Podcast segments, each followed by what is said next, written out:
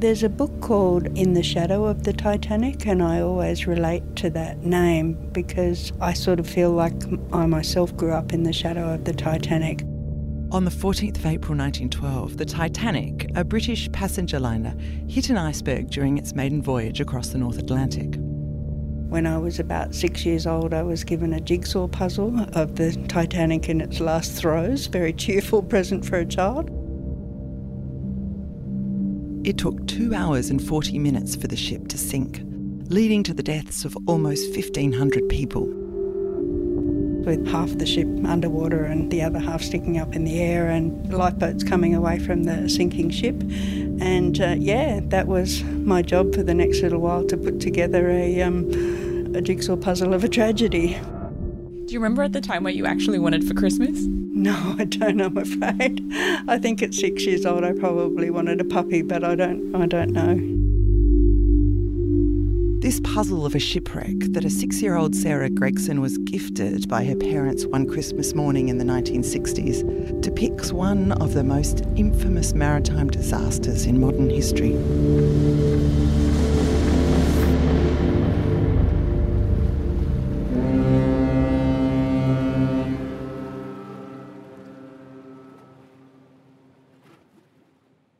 This is History Lab, and I'm Tamsin Peach. Today, an investigation into the politics of memory. It will take us to some unexpected places, and we'll see what a story about trying to remember can reveal about what we choose to forget. I was born in Southampton and we came to Australia when I was very young. Southampton is where the Titanic began that fateful voyage from the UK to New York.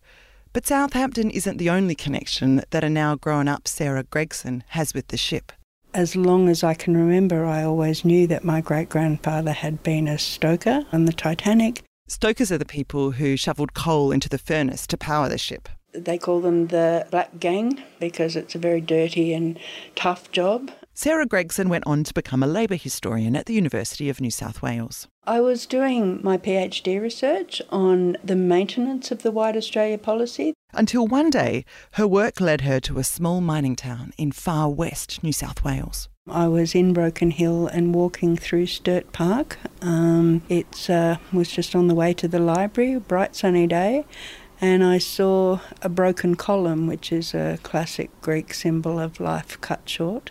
And uh, when I realised it was a Titanic memorial, I was really quite blown away because I don't know how many relatives of Titanic victims there are in Australia, but probably not that many. In Southampton, there are a dime a dozen. So, how did a ship that went down in the night over 18,000 kilometres away somehow make its way into the hearts and minds of an Australian desert town? I don't think I really realised that it was a mythology when I first started to look at it, I just thought, we're a long way from the ocean. Why is that there? So we sent History Lab producer Nina Kopel to investigate. Ladies and gentlemen, welcome to Broken Hill. Please remain seated with your seatbelts firmly fastened So I'm on the corner of Beryl and Sulphide Street um, in the middle of Broken Hill and behind me the sun is setting and to my right is Sturt Park so I've been told that this monument is in the middle of a park. So it should be easy to find. Oh, yep, I see it. It's right there. Oh, it's so much smaller than I was expecting.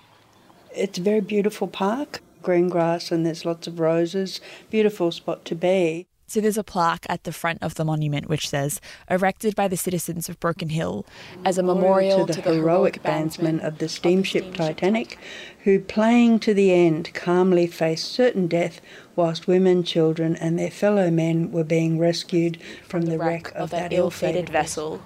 So that's in the middle, and then there's this big pillar broken off at the top. Um, and also on the plaque, I should say as well, is a bar of music, which is from Nearer oh My God to Thee, which, as the story goes, is what the bandsmen were playing as the Titanic sank. But that story about them playing as the ship went down, did that really happen? I think it's unlikely. It's one of those things that we'll never know for sure. But the most reliable witness, a guy called Gracie, he said that the band packed up about half an hour before the ship sank, which makes more sense. It would be hard to play on a listing ship, I would imagine. Another thing often misunderstood about the bandsmen of course, they didn't play Nearer My God to Thee because it would have been irresponsible. They were there to play light airs to calm people. Nearer My God to Thee was a funeral song. Mass panic would have ensued if they'd played that. I think the, the most credible explanation is this is a mythology that people have told themselves over time.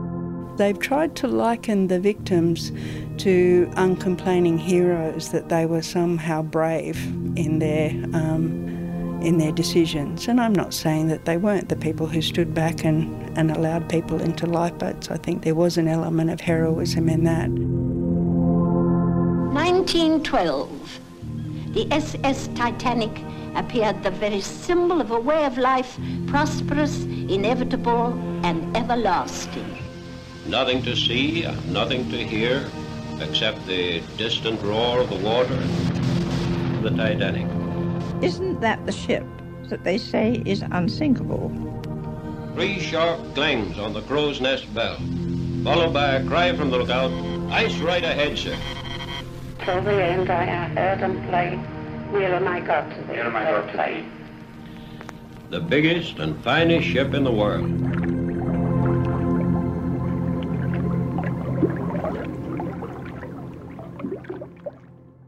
I think these stories, perhaps they calm people and make them uh, not think about the suffering that people went through.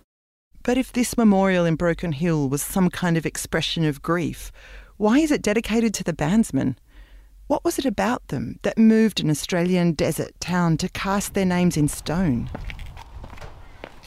Knock, knock. Hi. Which way am I going? Oh, no, yeah. I've been wandering around. Again. So I've been asking everyone around town who can tell me more about the bandsmen and what they mean to Broken Hill. And people keep pointing me towards one person. Hello, come on in. Thank you. What a beautiful old building. Margaret Price from the Broken Hill Historical Society. They're based out of this old historic synagogue in town, and that's where we meet. This is the Titanic uh, memorabilia here. So, Margaret and I are standing in this room with these cabinets full of Titanic memorabilia. There's books, pictures. This cupboard has got a lot of the written work. Small replica statues. It sort of tells a story. But Margaret has a few stories of her own. She leads me out of the room with all the memorabilia, into a passageway, and into the historic synagogue. That's right. Um, I don't know if you'll remember this, but when did you first become aware that there was a bandsman memorial in Broken Hill? Oh, when I was a kid, yeah. We used to skip around it, never really taking into consideration that a huge big ship sunk. We just thought it was bandsmen in Broken Hill. And most people do. They say, oh, we didn't know so many bandsmen were on the Titanic from Broken Hill. I said, nobody was but they just assume that's why we build it. None of the bandsmen on the Titanic were from Broken Hill. None of them were even Australian. The people in Broken Hill played bands. The miners played bands. There were bands, bands, bands. So in 1912, when the people of Broken Hill heard about the Titanic sinking, when they read it in the paper or heard it on the radio, they all then said, We got to remember those heroic men. And they probably thought they were the only men that stayed on board not really understanding so many other people went down. So that's it. The memorial was an expression of empathy.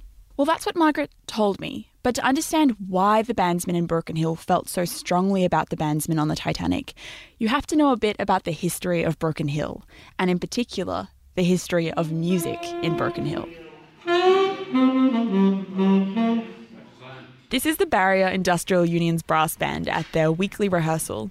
We're in a large hall and photographs line the walls, along with Oz uniforms and memorabilia spanning back to the band's formation in 1884. When you're a brass player, you uh, generally a brass player for life. this is Ross Morby. I play a baritone, which is a little larger than a tenor horn and a little smaller than a euphonium but he also happens to be a past president of the Broken Hill Historical Society, so he's a good person to shed some light on what music has meant to the town.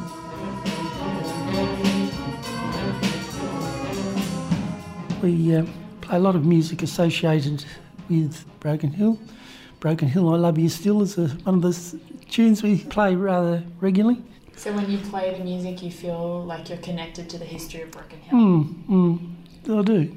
The, the music is uh, very meaningful. Even today, we play music uh, associated with the union movement, like the Red Flag and music like this, militant union songs.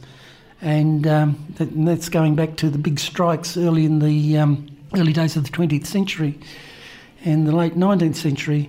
So the brass bands were kind of like the soundtrack to Broken Hill unionism. Exactly. And so the strikes Ross was telling you about, they were for better work conditions in the mines? Yeah.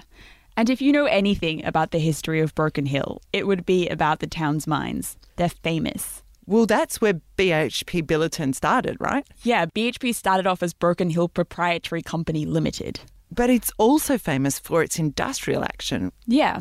So if we're talking about the period when the Titanic sank in 1912, it would have been the 1908 to 1909 BHP lockout that was fresh in people's minds. The 1908 9 strike was um, very well photographed, and uh, there were a lot of images of the band playing and the miners marching to the pit heads, um, very organised and very uh, fiercely organised against scabbery. So, scab is a union term for people who cross the picket line and continue to work during strikes.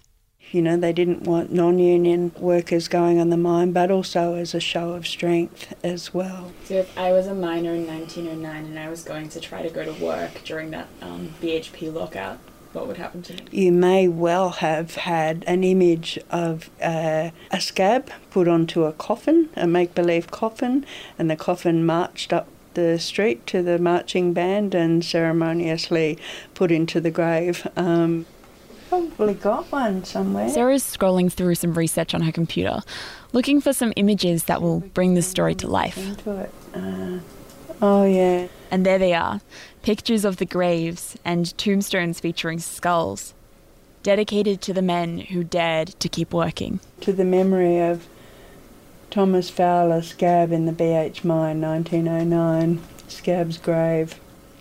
So no fate too dire um, for a scab. So he wasn't really dead. No, no, no, they didn't actually kill him. Back at the band hall in Broken Hill, Russ continues to tell me some of the brass band's history and its connection to both the unions at home and abroad. There was a very strong uh, tie between unionists throughout the world in those days. When the um, strikers in London, the dock strikers, uh, went out on strike, unionists in Broken Hill sent money over to support the dockside workers. And so, when the Titanic sank in 1912, the Union Band in Broken Hill heard about it and felt solidarity with the bandsmen who had died on board, connected to them through this global movement. It was just the sentiment that people had that these were brave men that died and keeping people calm as the ship sank, and um, we decided to put up a memorial. So, this wasn't just some musicians expressing empathy for their fellow bandsmen. This was a kind of political statement about workers and unionism. And that's where this gets really interesting, because this is a story about politics and the union movement, but it's not quite as simple as it seems.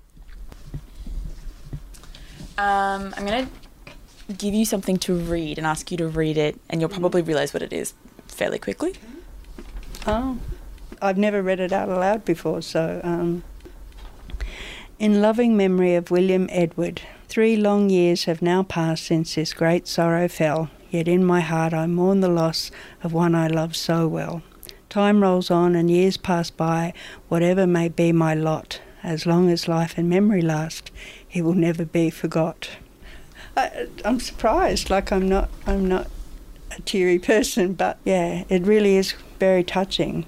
Sarah's reading a small notice printed in a newspaper article in 1915. That's something that Emily Ellen, wife of William Edward, put in the newspaper three years after her husband died on the Titanic. And um, William Edward was my great grandfather.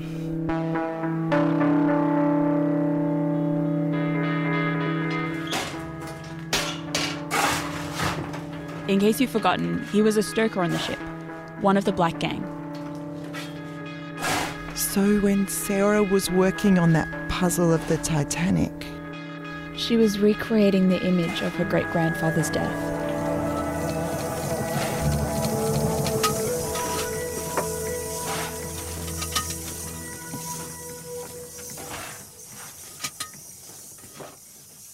the Stokers have a kind of mixed reputation because some of them survived, and it was, how can I put it, not good for your masculinity to survive the Titanic sinking because of this notion that the men uh, had to stand back. But many of them were put into lifeboats to row, uh, to be in charge of the boat. So some men um, didn't survive because of cowardly reasons. They'd survived because they were fulfilling a role in the lifeboats. But also, there would have been men who um, thought, bugger this, I'm going to do whatever I can to get into a lifeboat. And being a stoker, they would have been at the bottom of the ship and probably had a closer realisation than most that the ship was going to sink. But when you start to break down the narrative of those who survived that night and those who didn't, what starts to emerge is really a message about class. The statistics suggest that if you were a first class woman, the only reason that you didn't survive was that you refused to get into the lifeboat. And that was true of uh, women who were scared or um, women who chose to stay with their husbands. Uh, but the interesting stat, I think, is that 31% of first class men survived, but also 31% of third class children survived. So when you say 31% of first class men and third class children, I think you start to see that there was a class advantage in who got into the boats. I also think that it's difficult to understand how there couldn't have been mass panic and jockeying for all the seats in the boats had some people not been prevented from coming up to the deck. And so I think a large number of third class passengers never even were able to get through. And I don't know whether that's because they were locked down there or whether there were people saying, no, you can't come through here. You know, those notions of areas that were off limits by class was still quite strong then, even in a catastrophe.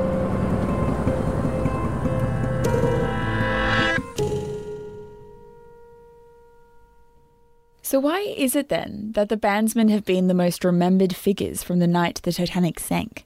I think the bandsmen have been memorialised more than any other Titanic victim. They've certainly been seen as a trope for memorials more commonly than anything else. That can't be said of other workers on the Titanic. In fact, you could be forgiven for thinking that the rich first class passengers rode themselves for all that is talked about the crew.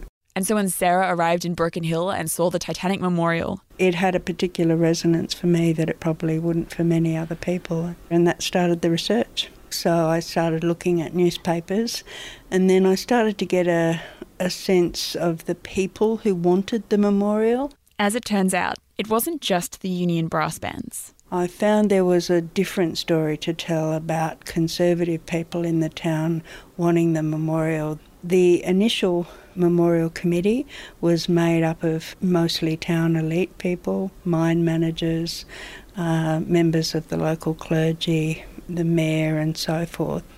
Ordinary workers weren't involved in the committee.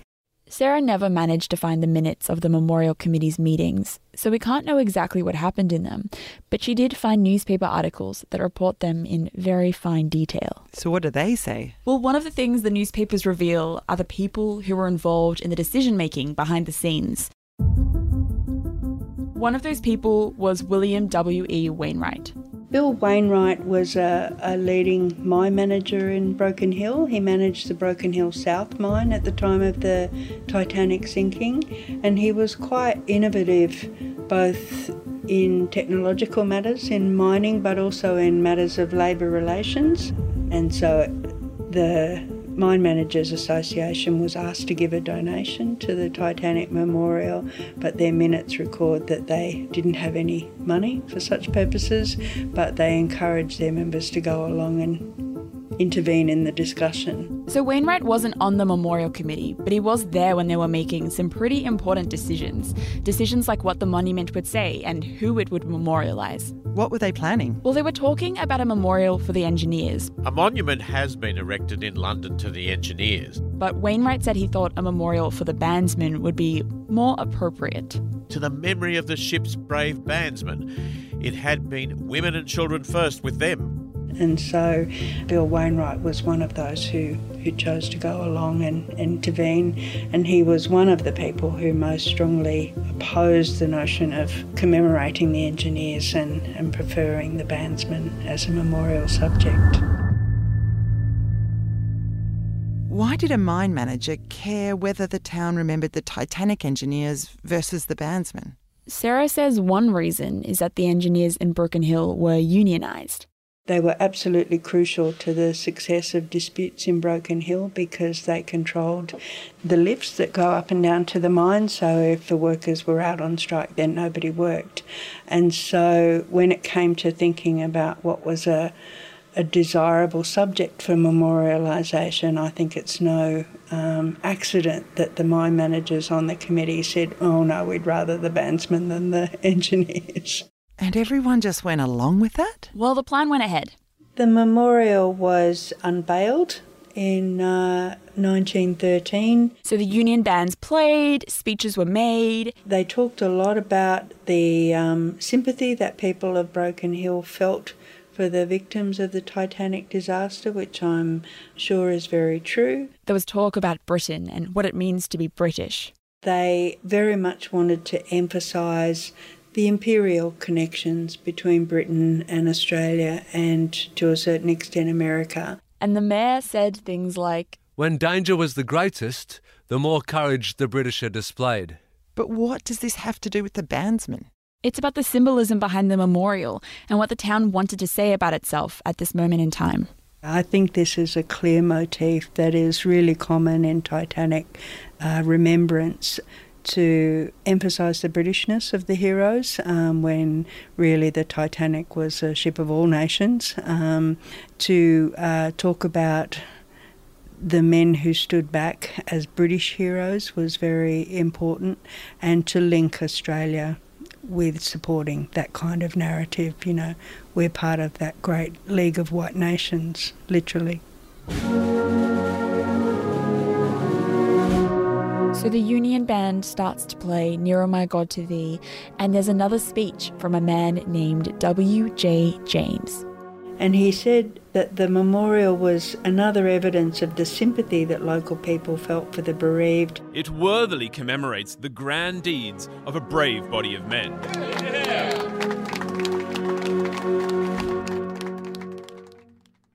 Then he said this I trust that the time is not so far distant when this community would see fit to erect a monument to the memory of many of their own brave citizens who lost their lives on the mines of Broken Hill. So that speech was made at the unveiling ceremony in 1913. Guess when the city of Broken Hill unveiled their miners' memorial? 1925, maybe? No, it would take a lifetime, 88 years to be exact, before the Line of Lode Miners' Memorial was built in 2001.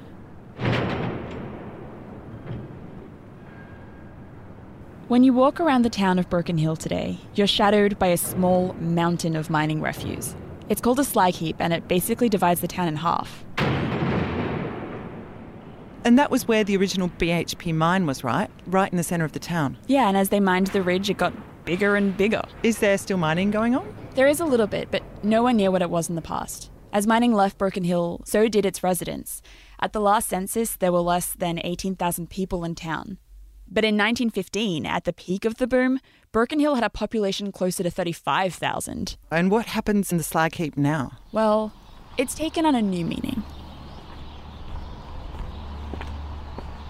I'm standing outside the lodge where I'm staying here in Broken Hill, and it's hard to imagine a time before there was a miners' memorial in town. I've organised to meet a retired mines inspector, Stan Goodman, here at 9am, and he pulls up right on time in a big four wheel drive.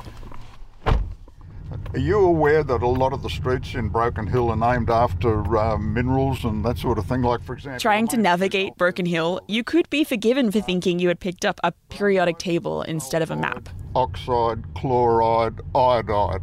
They're parallel streets. Blende, beryl. Stan started off in the mines straight out of high school and worked his way up to being a mines inspector. Like it's all, all to do with safety. Um, The mines inspector's uh, job. And although Stan's retired now, he keeps himself pretty busy. He's on a mission to change the way miners are remembered in Broken Hill. And it all started right here, on top of the slag heap. I'm just looking around and it's. You realise how in the middle of Australia we are. Yeah, it's not. Um, Broken Hill's not exactly the, um, you know, the prettiest place uh, on the earth, but um, uh, to a lot of us it's home. Would you like to go over to the memorial? yeah, that would be wonderful. But I come up here periodically, um, you know, just I'm not seeing anything new. It's, uh, it's I guess I just I, reminisce with myself, uh, look at names and uh, think about things that happened, and yeah, it's a bit morbid in a way, I suppose. But uh, no, it's uh, yeah, it's a bit hard to explain. Come up here. Maxwell George Rose was my brother-in-law. Um, he was jammed between a piece of equipment and the and the rock, and a, a bolt went through his heart had into his brain, and uh, that happened about six o'clock uh, in the evening, and he died about nine o'clock the next morning in hospital. But uh, that sort of sort of set me off, I guess, um, wanting to find the details. But his age is wrong you know, and I thought, geez, you know, if that if that's a mistake, I wonder how many other mistakes there are. And the more I looked, the more I found a lot of mistakes. And uh, So, what age does it say that he is then? 29, and in fact, he was 27. Yeah, now, you know, it's. I think if you're going to have a memorial, you should make the information as accurate as you possibly can. And I think it just wasn't researched properly. For Stan, remembering is about getting the facts right. When I started reading through it, I could see so many mistakes in the way names were spelt, um, dates of death, uh, cause of death, um, and I, I'd retired by this stage, and uh, you know I thought, well, I've got to do something and rather than just sit around home. So uh, I started doing researching all the fatal accidents that happened on the mine and finishing up uh, doing a book. Stan's taking history into his own hands, investigating the stories behind the names on the monument. I don't say I've got 100% right all the information, but it's as good as what I've been able to find, whereas a lot of the information that went to put it preparing this was poorly researched. It really was.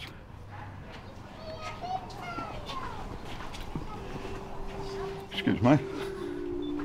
We walk through the memorial and come to a blank section right at the end. Why do you think there's extra space? Fingers crossed that there won't be any more, but if there's any more, there'll be uh, there's room to put them there. but hopefully there'll be no more additions. But in mining, you, you never say never.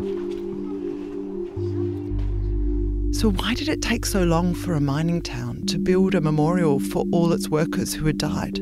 And why in 1913, when the Titanic Memorial was built, didn't they consider building a miners' memorial instead? The year that the Titanic went down was a particularly deadly one in Broken Hill 21 fatalities and 385 men injured or off work for more than a week.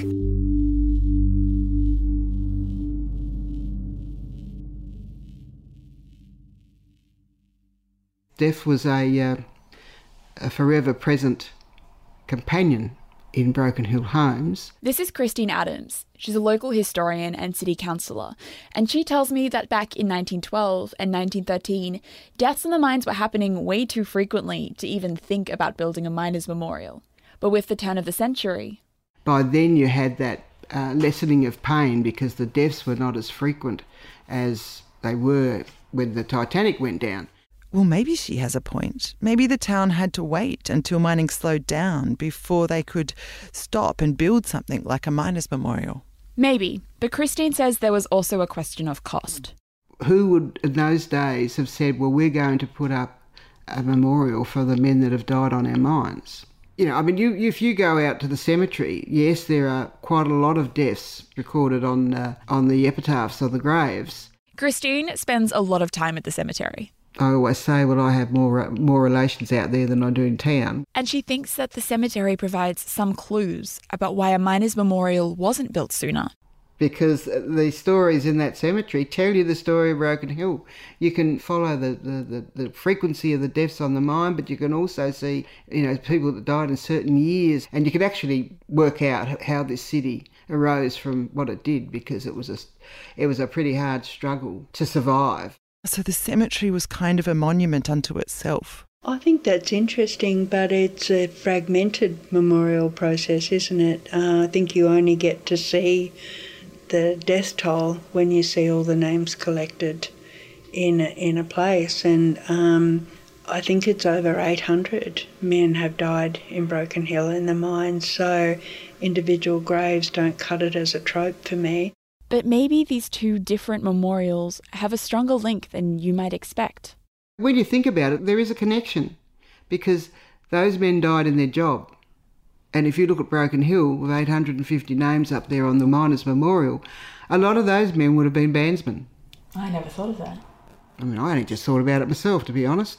Yeah, they would have been members of our bands that died underground, or, or you know, so so there, there, there would have been an empathy with with the with the Broken Hill people because of, of their sense of loss, and, and their loss was a frequent loss.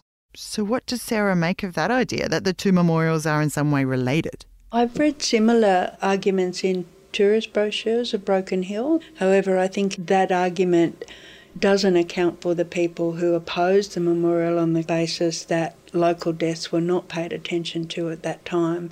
Um, and in fact, the Mine Managers Association was absolutely shameless in not giving money to the local hospital to support workers who had all sorts of shortened lives because of the impact of workplace disease. They, they didn't give money at all to those purposes.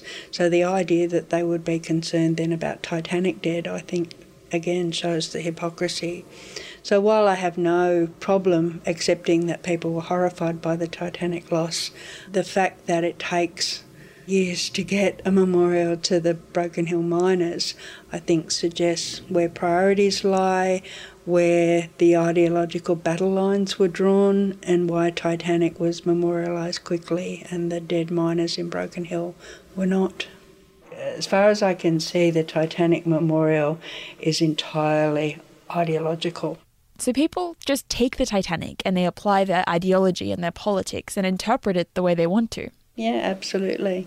I'm more and more coming to the idea, and I may change my mind about this, but I'm thinking that memorials of themselves don't have a life. They only have a life insofar as the people who are living around them see them as important, and that importance can change over time. I think the the meaning of the Titanic Memorial when it started is never going to be the same as it is 100 years later. Those societies have changed, they have different ideas about it, but if it has a relevance to them today that it didn't have in the past, I don't think that's a problem.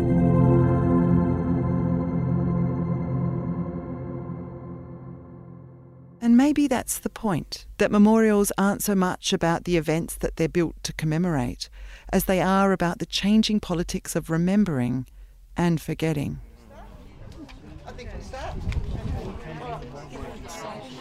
Good morning, everybody and welcome to a walk in the park.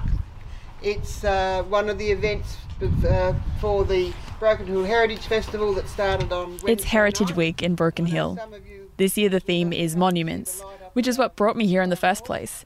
I'm in Sturt Park and a crowd of people have gathered, and everyone's here to talk about the Titanic Memorial, what it meant in the past, and what it means today. I would like to thank all those people that worked so hard and who linked the RMS Titanic with the city of Broken Hill.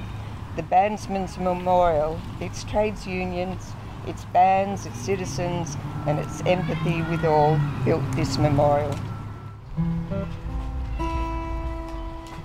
Broken Hill, I love you still, and I always will be true to my friends, my You've been listening to History Lab, an investigative history podcast by the Australian Centre for Public History at UTS.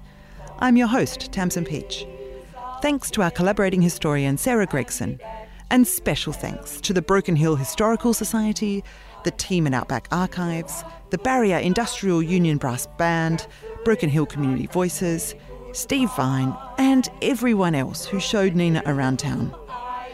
If you want more history for your ears, head to historylab.net, and there you'll find some photos of the memorials that Nina took on her trip. Next time on History Lab, we find a past that is still singing. Them waves are talking to us. Everything talks to us, the wind, everything. And that's why it's always good to listen and just soak up what's here. This episode was produced by Nina Kopel. There are these moments that we know from the records there were people expressing doubt. Welcome to history, Nina. Uh, but what do you, how do you say that in a sentence? Our executive producer is Emma Lancaster. Miles Martignoni is our supervising producer. Sound design by Joe Koning. Marketing and communications by Andy Huang. History Lab is made in the studios of 2SER that sit on the lands of the Gadigal people of the Eora Nation. We pay respects to their elders, past, present, and emerging, who have been telling stories since time immemorial.